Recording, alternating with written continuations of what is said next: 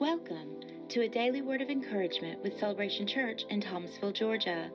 We believe that the Bible is God's word to all people. We love God, we love each other, and we are changing our world one relationship at a time. We want to help you know and love God's word. Join Pastor Jimmy Bryson each day as we discover how to seek God and live our lives encouraged by His word. Good morning. Merry Christmas. Happy Friday, December 10th. Can you believe it? 15 days is Christmas. And then a week after that is 2022. Like, where did 2021 go? Merry Christmas. So I mentioned this past Sunday in a message that I walked into the YMCA locker room 2 or 3 weeks ago, and there are a couple guys in there that know I'm a pastor, and I'll come in and They know I read through Proverbs and other scriptures during the week or during the month. And sometimes I'll come in and they'll go, what's the good word today, preacher? And if I've already been like in Proverbs or something, I'll have a scripture for them. Or, the Lord just really put a scripture right there in my path. Like every single time they say, what's the good word? The Lord always provides me something to give to them, a good word. Anyway, so I walked in this day 2 or 3 weeks ago, and this guy, he's older than I am. He's probably 70, 72, 73 years old. I walked in, and he goes, hey, preacher, why is all this stuff happening in the world? Except he didn't say stuff. It was really hilarious. He said another word that started with S and also has 4 letters, and I kind of laughed when he said that. He goes, hey, preacher, why is all this stuff happening in the world? And I said, it's Adam's fault. And he goes, Adam who? I went, Adam in the Bible. And he goes, no, I'm not talking about the Bible days. I'm talking about right now. Why is everybody acting crazy? Why is all this stuff happening in the world? I said, hey, man. You asked me a question, I gave you the answer. All this stuff is happening in the world because of Adam in the Bible. And so, if you think about it, that's pretty accurate. We've been looking this past week about Christmas really began not the day Jesus was born. The idea of Christmas didn't begin just 9 months before he was born. The idea of Christmas didn't really begin in the garden after man had sinned. The idea of Christmas began in the heart of God before God created the world or the universes. But then we find ourselves in Genesis, and Adam did sin. And then you fast forward, because you remember all the curses that God proclaimed there, and he told man, you will surely die, which means to be separated. And so man was fully alive physically, but fully dead spiritually. Then you move forward couple thousand years or so, and Jesus is born. He lives a sinless life. He dies as a substitutionary sacrifice on the cross for our sins. He came to give his life a ransom for us. That little preposition for means instead of or in the place of. So in other words, what we deserved, Jesus took our place. And we ought to say, thank you, Lord.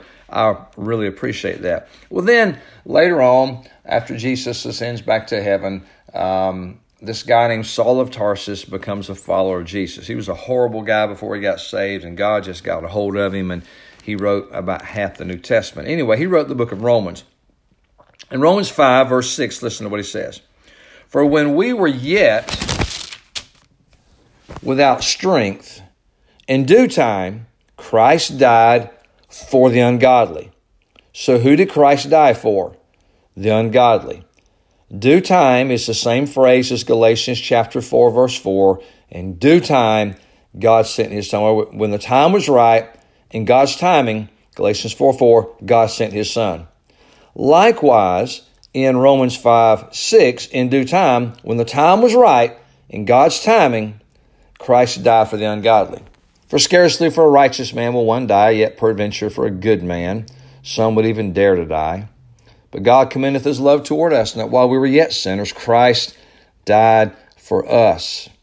Much more then, being now justified, just as if we'd never sinned, how? By his blood, we shall be saved from wrath through him. For if when we were enemies, we were reconciled to God by the death of his son, which was a ransom, remember, much more being reconciled, we shall be saved by his life. And not only so, but we also joy in God through our Lord Jesus Christ, by whom we have now received the atonement, or an exchange. That was the ransom. Jesus gave his life in exchange for us. Now listen to verse 12. Wherefore, as by one man sin entered into the world, and death by sin, and so death passed upon all men, for that all have sinned. And then you skip down to verse number 17. For if by one man's offense death reigned, by one, much more they which received abundance of grace and of the gift of righteousness shall reign in life by one, Jesus Christ. So basically what Paul is saying here, and also in 1 Corinthians 15, he goes on in these passages and talks about the first Adam and the last Adam.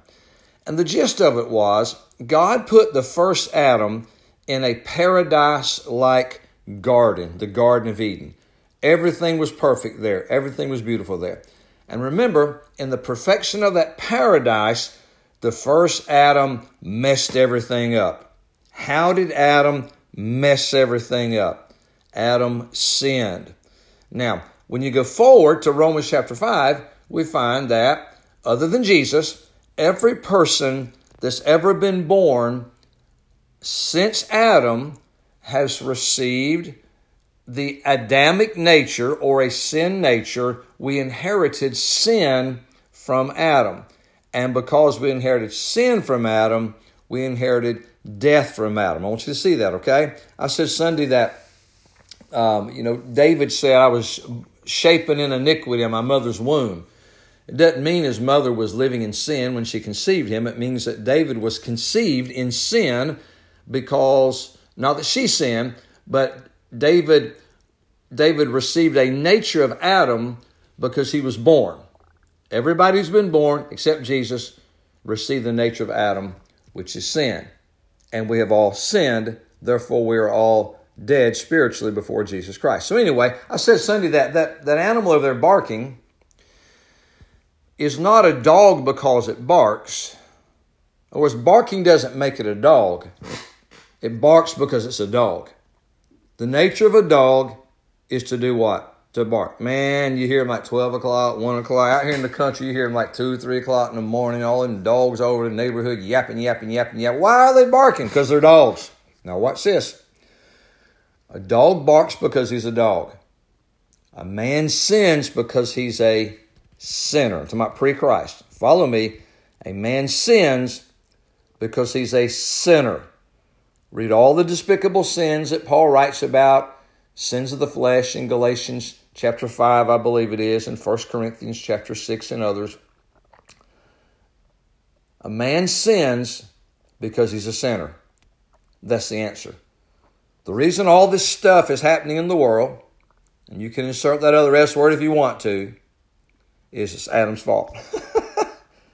But Jesus came to make right what Adam messed up. Or we don't have to live in sin.